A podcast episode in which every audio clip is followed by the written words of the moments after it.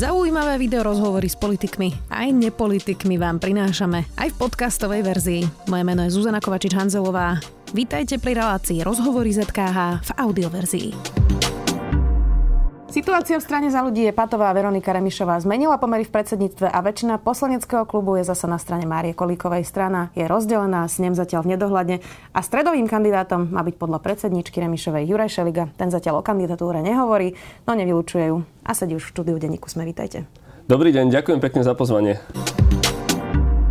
Tak cítite sa ako kompromisný kandidát, ako povedala Veronika Remišová? Necítim sa ako kompromisný kandidát, cítim sa ako niekto, kto má záujem na to, aby strana za ľudí pokračovala, aby sme boli stredovou stranou, ktorá má čo ešte povedať na slovenskej politickej scéne, akokoľvek to tak teraz možno nemusí vyzerať. Ja som v tomto optimista, že ak si upraceme doma, dáme veci do poriadku, tak, tak môžeme ďalej pokračovať, môžeme robiť tú politiku a naplňať ten program, pre ktorý sme išli aj do vládnej koalície. A je tam niekto, komu na tom nezáleží na tej strane? Veď to je tá paradoxná situácia. Vďaka za tú otázku ani sme neboli dohodnutí, ale na tom stále rozmýšľam, že viete, že nikto nechce odchádzať, všetci chcú pokračovať, všetci podporujú vládnu koalíciu, ale akože len tá dohoda na sneme ako keby nie a nie je prísno. A čím to je? To je dobrá otázka. Mám pocit, že trošku príliš veľa niektorí kolegovia hovorili do médií, či v úvodzovkách z jedného krídla, druhého krídla, alebo ako to už pracovne nazvať. A, a že sú doubližovaní navzájom, všeli čo si porozprávali o sebe, ak môžem takto s nadhľadom povedať. A, a ako keby, no je to trošku také zákopy sú vykopané a, a zaťali sa ale ja verím, že sme všetci rozumní ľudia, že toto pôjde bokom, dohodneme sa, bude s ním a môžeme pokračovať ďalej. Veronika Remišová hovorí, že toto je vojna, ktorú vyvolalo Kolíkové krídlo. Tak je to teda z vášho pohľadu vojnu, vojna, ktorú vyvolala Mária Kolíková? Ja si nemyslím, že to je takto. To sú presne tie vyjadrenia, o ktorých som hovoril teraz, že to je niečo, čo tú druhú stranu alebo svojich politických kolegov má spôsobilosť ako keby uraziť, nahnevať a podobne. Aká je teraz tá situácia, aby sme to pochopili? Vyzerá to momentálne na nejaký pad. Ten snem chce Veronika Remišová hovorila teda, že až na jeseň, to môže byť teda aj november.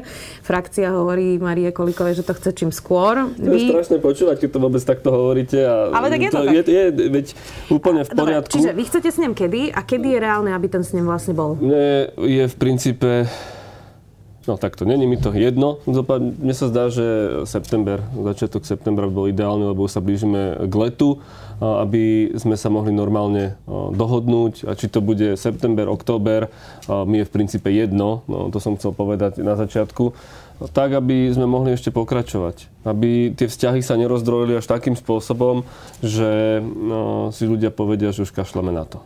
No a vyzerá, že teda to, tá frakcia, aj keď ste sa teda na tom smiali, ale je to tak, ako to voláte, uh, by to chcela čím skôr, ale neodíde. Čiže dohodli ste sa na tom, že to bude v tom septembri? No nedohodli sme sa ešte na ničom, je prerušené predsedníctvo.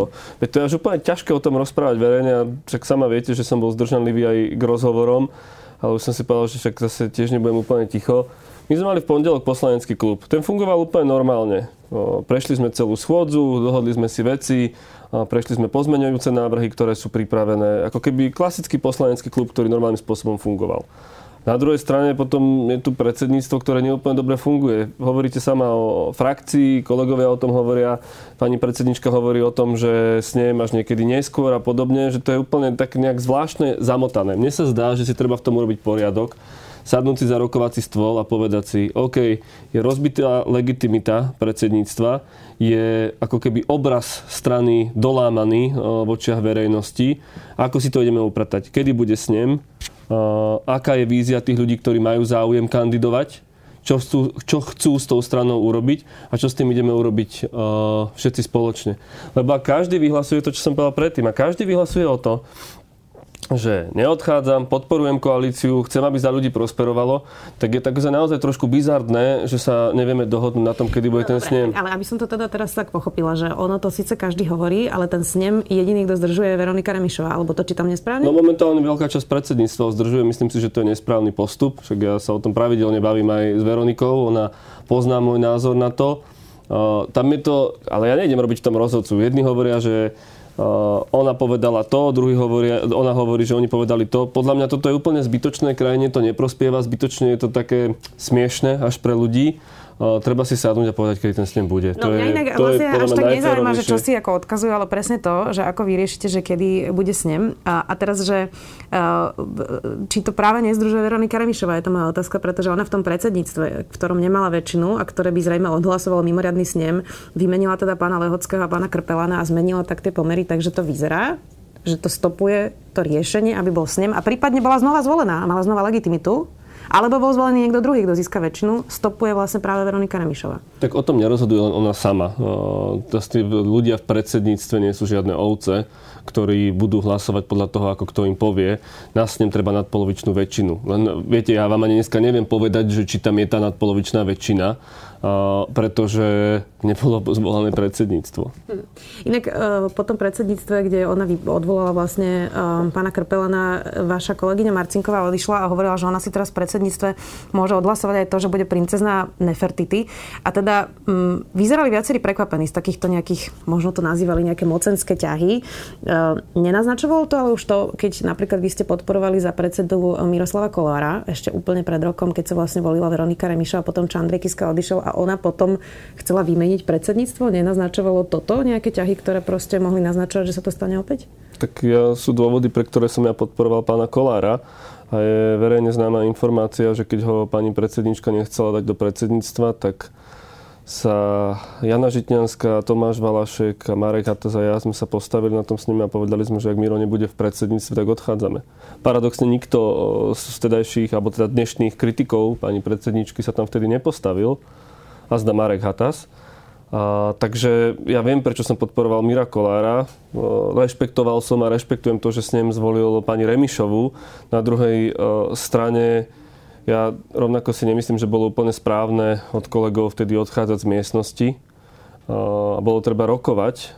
A bolo treba rokovať o tom, že podľa mňa Roman Krpelan aj Tomáš Lehocký majú zostať vo svojich funkciách špeciálne Roman, ktorý veľa obetoval tej strane, bol jeden z hlavných ako keby motorov ideologických tej, tej strany a vždy sa snažil z toho, čo ja viem, Veronike Remišovej alebo Andrejovi Kiskovi alebo komukoľvek poradiť veľmi dobre. Snažil sa držiť si ako keby taký, taký nadhľad. A viete, že nikto nechcel, aby to zašlo takto ďaleko. Ale v tomto podľa mňa už nie je cesty späť a jediná cesta, ktorá má, alebo jediný spôsob, ktorý je ako tú stranu ešte zachrániť, je snem. No a teraz ako to môže dopadnúť? Hej? Dajme tomu, že teda bude ten snem niekedy v septembri. A Mária Koliková je trochu zmierlivejšia. Ona v tomto štúdiu hovorila, že Veronika e, Remišová má strane stále miesto. Teraz na telo v nedelu hovorila, že je to dobrá ministerka. Naopak Veronika Remišová začala komunikovať, že Mária Koliková bola súčasťou Ficovej vlády, kým ona bojovala proti korupcii. Tak to znie tak už asi ultimátne, alebo nie? Tak na to sa pýtajte pani Remišovej. No, ja som není jej hovorca. No či to môže sa, skončiť inak ako odchodom jednej z nich dvoch? Samozrejme, že ja s týmito výrokmi nesúhlasím, lebo myslím si, že Mária Kolíková spoločne s Luciou Žitňanskou ukázali, ako keby boli nejakým takým ostrovom v tom, v tom celom marazme, ktorý tu predtým bol.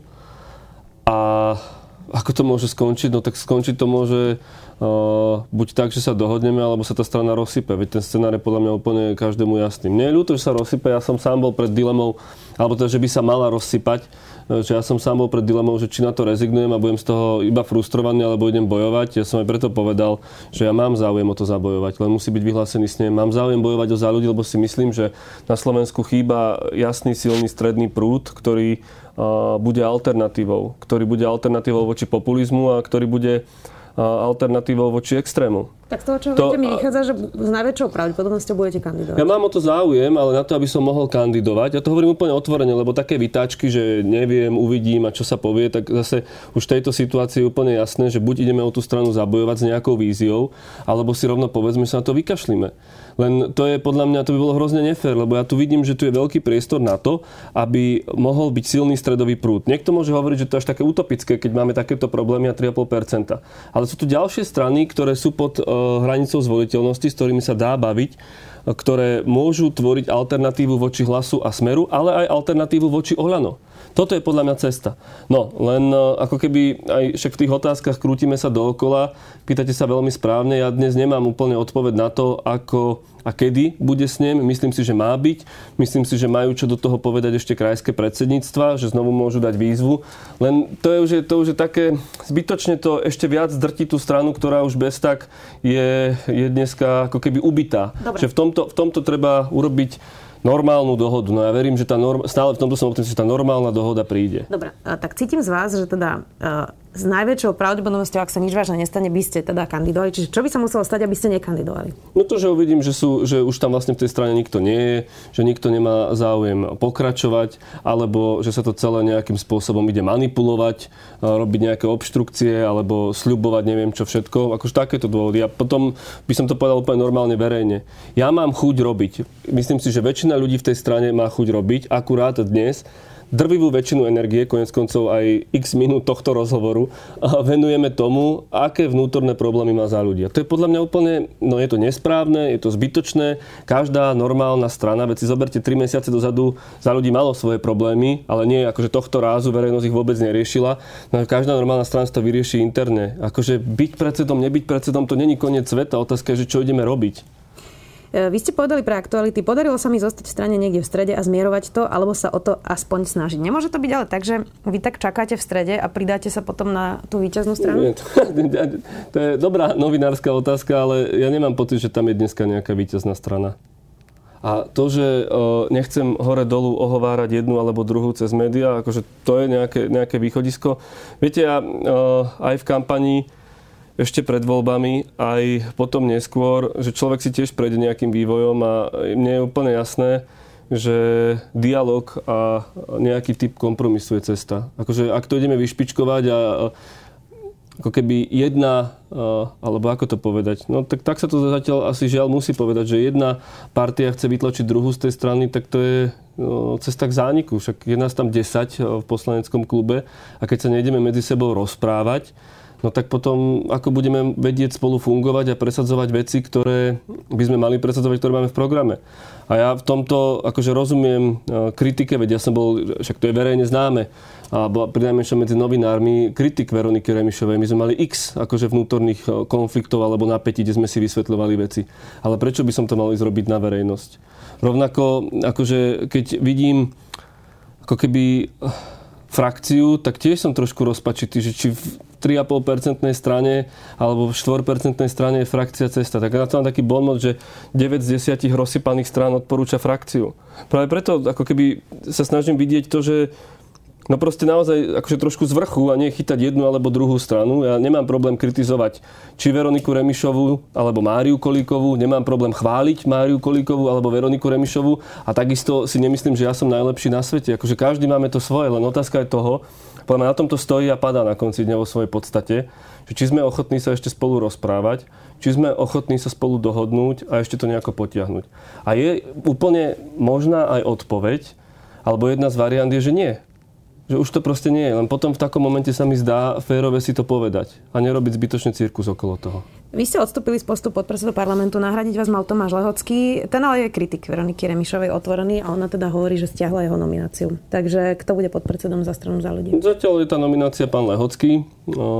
V rovine, že o tom sa baví poslanecký klub. On teraz hovoril, že nechce kandidovať, takže na tejto schôdzi to nebude a bude sa o tom baviť ďalej poslanecký klub. Počkajte až do toho snemu a potom sa to vyrieši. Je možné, že to vlastne teraz pár mesiacov bude neobsadená stolička? No ja dúfam, že nie. Ja by som bol rád, keby bola obsadená a pár mesiacov do snemu. Tak ja verím, že sa to podarí vyriešiť najneskôr v septembri. Je tam aj nejaký iný kandidát ako Tomáš Lehocký? Tak ja zatiaľ vidím iba Tomáša Lehockého, ale keď to on nebude chcieť, alebo by to nebolo priechodné, budeme musieť hľadať iných.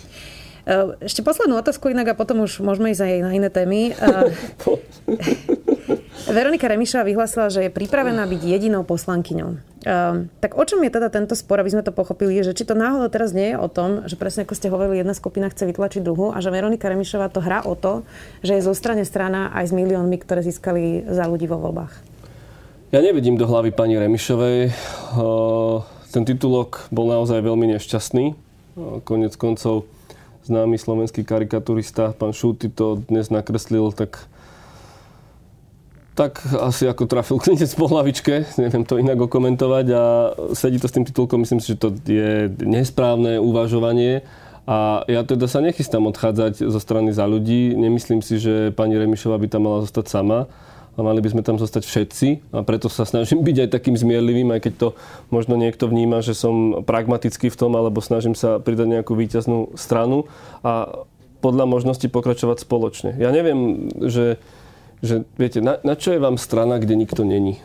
No práve to Veď, je, poviem že hypotézu, kvôli, no, hypotézu, že uh, ja teda nehovorím, že to tak je, iba hovorím hypotézu, že mohlo by to byť tak, že zostanú teda tie peniaze, dajme tomu, že táto vláda nevydrží, možno o rok budú predčasné voľby, s niekým sa za ľudí spojí a budú mať teda nejaký kapitál peňažný. Áno, a potom vy z toho, dovolte mi byť teraz trochu drzý, uh, ako vás poznám, tak si tu posadíte Veroniku Remišovu a zničíte ju na tomto. Myslím novinársky a každý to bude robiť. Strana prázdna kvôli peniazom? To akože to čo je? Bohatstvom tej strany sú tí ľudia. Samozrejme, že na kampani je treba peniaze. Strana má v prvom rade ešte dlhy, ktoré musí splatiť. Ale na čo je strana bez ľudí? Tomuto ja nerozumiem a takú logiku neviem pripustiť. Na čo by mi bola strana, kde nikto nie je? Že čo mám stranu? Čo to je? Auto v garáži alebo dom? Že proste strana, bohatstvom strany sú ľudia, ktorí prinášajú riešenia, ktorí naplňajú program. Veď keď nám odchádzali poslanci, tak to bola, to bola obrovská škoda. Je obrovská škoda Mirakolára a je obrovská škoda Tomáša Valáška, pretože obidvaja sú mimoriadne talentovaní a odborníci vo, svoj, vo svojom fachu. A my teraz akože ideme pokračovať ďalej akože v tomto drolení, že nikto tam nezostane, nikto tam nezostane a pani Remišová tam zostane sama. Akože pri všetkej úcte, tak, tak bola by násmiech. Takže... A, absolútne by to bolo smiešne, že to čo je za stranu, kde je jeden človek. Dobre. Poďme ešte na ďalšie témy. K aktuálnym udalostiam Smer, Hlas aj Smer rodina vytvárajú teraz uh, taký dojem, že je tu nejaká prokurátorská mafia so sudcami a vyšetrovateľmi, ktorí majú profesionálnych udavačov a je to celé na kompot na nejakých ľudí ako Tibor Gašpar, Dušan Kovačík, ale teda aj Vladimír Pčolinský. Ono to naozaj môže byť zmetočné pre ľudí, lebo najprv niekoho vezmu do väzby, potom ho nevezmu, potom sa rušia obvinenia, nerušia, inšpekcia vyrazí dvere, NAKE, nákaza sa inšpekcií. Uh, tak uh, vy to ako čítate, že váš koaličný partner spolu s opozíciou spochybňuje vlastne všetky tieto zložky v štáte a človek, ktorý to možno sleduje tak ako čisto povrchne, že si večer zapne možno správy, má v tom už úplný guláš a asi už pomaly neverí vôbec ničomu. Trošku ste to zjednodušili, ale to zjednodušenie je podľa mňa správne v tom, že sa tak môže na to pozerať človek, ktorý nemá kapacitu sledovať tú, tú politiku ako keby každú hodinu a každý deň. Problém je v tom, že nie je úplne jasné vo vzťahu k verejnosti, prečo sa robia niektoré úkony. Pre mňa je úplne nepochopiteľné, prečo NAKA vtrhne na policajnú inšpekciu, respektíve policajná inšpekcia potom zazna NAKU. Vymieňajú si tam spisy v živých prípadoch, kde, kde nie je jasné, že čo je cieľ toho. A je to, na druhej strane sa ako keby, že zastanem tej policie a tých vyšetrovateľov, že je to ťažké v tom, že vy nemôžete úplne informovať o tom, že čo sa presne deje, pretože sú to živé veci. A tá kritika, ktorú ponúka sme rodina, je ako keby v súvislosti s tým, že majú pocit, že tu existuje nejaká skupina, ktorá ako keby že si vymýšľa. Len nič tomu zatiaľ nenasvedčuje. Plus policajná inšpekcia vyšetruje všetky podozrenia a tam nie je len pán Sabo. To tiež to tak ako by, že trošku zjednodušenie, že policajná inšpekcia rovná sa Sabo. Tam je 700 ľudí, ktorí robia svoju robotu, vždy ich dozoruje prokurátor a ak by prišlo k žalobe, tak to končí na súde. To sa mi zdá, že, že je podcenená komunikácia v prvom rade zo strany polície, zo strany policajného prezidenta. Akože dneska celé, idem z Národnej rady, kde sa odvoláva Roman Mikulec, ale dnes e, celé maslo na hlavu sa snažia hodiť Mikulcovi. Akurát, že čo má Mikulec s vyšetrovaním? Ten, kto si zaslúži momentálne riadnu kritiku, je Kovažik. Proste ako je možné, že sa mu toto deje v polícii? No inak Petr Pčolinský v tomto štúdiu hovoril, že on teda nedôveruje Petrovi Kovažíkovi. Vy mu dôverujete? No ja na Petra Kovažíka pozerám veľmi opatrne, pretože Peter Kovažík e, sedel na úrade vlády začias Roberta Fica a keď za, ňom boli, keď za ním boli priatelia, ktorí organizovali protikorupčné pochody vtedy, to bolo ešte pred vraždou Jana Kuciaka a Martiny Kušnírovej, tak pán Kovážik to tak nejak že sa možno nie úplne všetko dá a nedá a nevie, treba preukázať a však sa vyšetruje a je zriadený úrad. Peter Kovažik bol postavený do úradu preto, no, aby Robert Fico mal zástierku na to, že tu boli protikorupčné pochody, kde bolo 15, 20, 30 tisíc. Ja som pána Kovažika nevolil, ani nikto od nás ho nevolil. Ale ja nehovorím takto. Som kritický k nemu, veď to je úplne zrejme z môjho tónu. Nehovorím, že Peter Kovažík niečo maskuje. Akurát keď je raz policajný prezident, no tak by mal mať tú policiu pod kontrolou. Nehovorím, že má rozdávať, aby, aby tiež som, prepáčte, to dodám, aby som nebol obvinený z toho, že kážem, že Kováčik má hovoriť, koho treba stíhať a netreba stíhať. Ale proste je vo funkcii, má na starosti celú políciu, chcel ísť do tej funkcie, tak ju má riadiť. Momentálne naozaj občania majú niekedy pocit, že tú políciu neriadi. Takže to znamená, že za to, čo zostáva Mikulec dneska kritiku, by som tam skôr čakal Kovážika predvolaného, uh, ktorý bude vysvetľovať, prečo sa niektoré veci dejú. My sami im neúplne jasne rozumieme. Myslím si, že keby začal podstatne viac komunikovať, tak by to možno vyzeralo inak. Veď konec koncov celé, akože zoberte si túto vec, že Zurian odstúpi, ide niekde do zahraničia, volajú mu, že idú robiť, že nech otvorí dvere, že sa tam chystá zásah. On hovorí, dobre, posielam si na otvoriť dvere.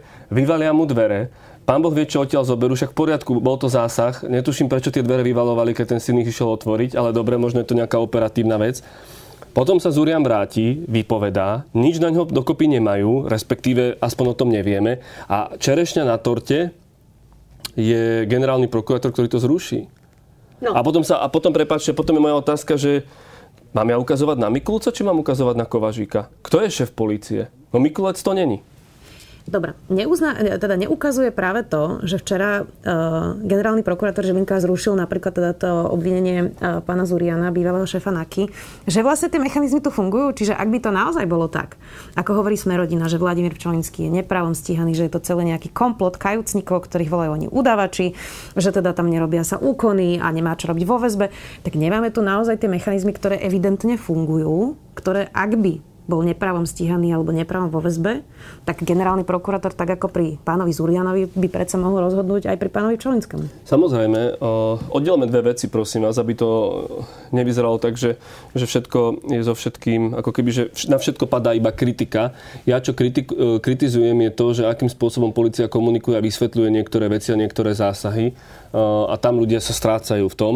Ale čo sa týka toho systému, ja verím aj čestným policajtom, aj prokurátorom, aj súdcom. Áno, generálny prokurátor je ako keby posledná inštancia, ktorá tu je, ale nemôže byť všetko na pleciach generálneho prokurátora. A tu sa javí, že tá dôkazná situácia je tak silná, že tí ľudia, ktorí sú vo väzbe, v tej väzbe majú byť.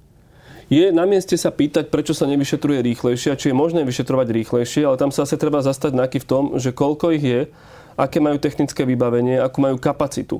Len potom na druhej strane sú ľudia vo väzbe, napríklad aj pán Pčolinský, kde e, Peter, jeho brat, kritizuje, že x mesiacov nebol urobený e, nejaký úkon.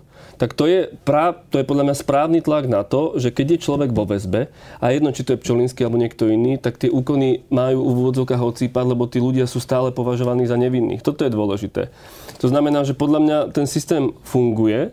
Uh, Funguje aj preto, že stále podľa mňa súdy ukazujú, že sú nezávislé. Konec koncov dnes na špecializovanom, e, pardon, na najvyššom súde sa rozhoduje o tom, či bude zrušený rozsudok špecializovaného trestného súdu vo veci vraždy Jana Martiny, kde špecializovaný trestný súd, ako všetci vedia, oslobodil Mariana Kočnera a Alenu Žužovú. Tam sa ukazuje, a podľa mňa sa ukázalo, že ten súd no, akokoľvek verejnosť to vnímala inak, tak proste rozhodol podľa situácie, ktorú videl v spise. Dobre. To chcem, tým, len dokončím, tým chcem ilustrovať to, že tie mechanizmy sú nastavené. Samozrejme, že sa môže stať, že niekto v nich pochybí, a to sa evidentne aj stalo aj v minulosti, a aj sa to žiaľ Bohu stane. Akurát, čo je dôležité, ako rýchlo príde tá korekcia, ako rýchlo sa vyšetruje, respektíve ako dlho môžu byť tí ľudia vo väzbe a akým spôsobom je to komunikované aj verejnosti, ktorá je v tomto kľúčová aby vnímala, že sa všetko deje na základe zákona a neprebieha tu nejaký chaos. A tam, áno, z mojej strany ide kritika k vedeniu policie.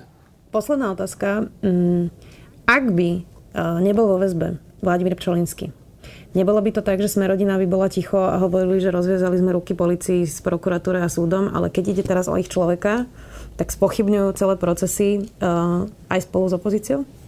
Na to neviem odpovedať, je to pravdepodobné. Za nás môžem povedať, že na ministerstve spravodlivosti sa pripravuje a bola dlhodobo plánovaná aj v tých legislatívnych úlohách novela trestného poriadku, ktorú, ktorou sa kolúzna väzba, respektíve vôbec väzba a celý ten štandard trestného konania zjednodušiť tak, aby to bolo v úvodzovkách po vzore Českej republiky alebo Nemecka, že by to malo byť celé rýchlejšie. Faktom je, a to je evidentné, že tým, že sú vo väzbách aj exponovanejší ľudia, tak aj politici sa o to viac zaujímajú. Lebo tieto podmienky väzby, Darmo pán Fico bude vykrikovať o tom, že tu máme nejakých politických väzňov, ktorí sú v neludských podmienkach. Tieto podmienky väzby sú tu od roku 2006, keď bol e, v účinnosti, respektíve nadobudol účinnosť e, trestný poriadok novelizovaný. To znamená, že to sú roky, ktoré nikto neriešil. Akurát teraz, keď sa to dotklo ľudí, ktorí majú kontakt na politikov alebo boli vo vysokých štátnych funkciách, typu pán Kováčik a ďalší, veď on bol dozorujúci prokurátorom, vedel, čo sa v tých väzbách a väzniciach deje, tak zrazu je okolo toho poprask.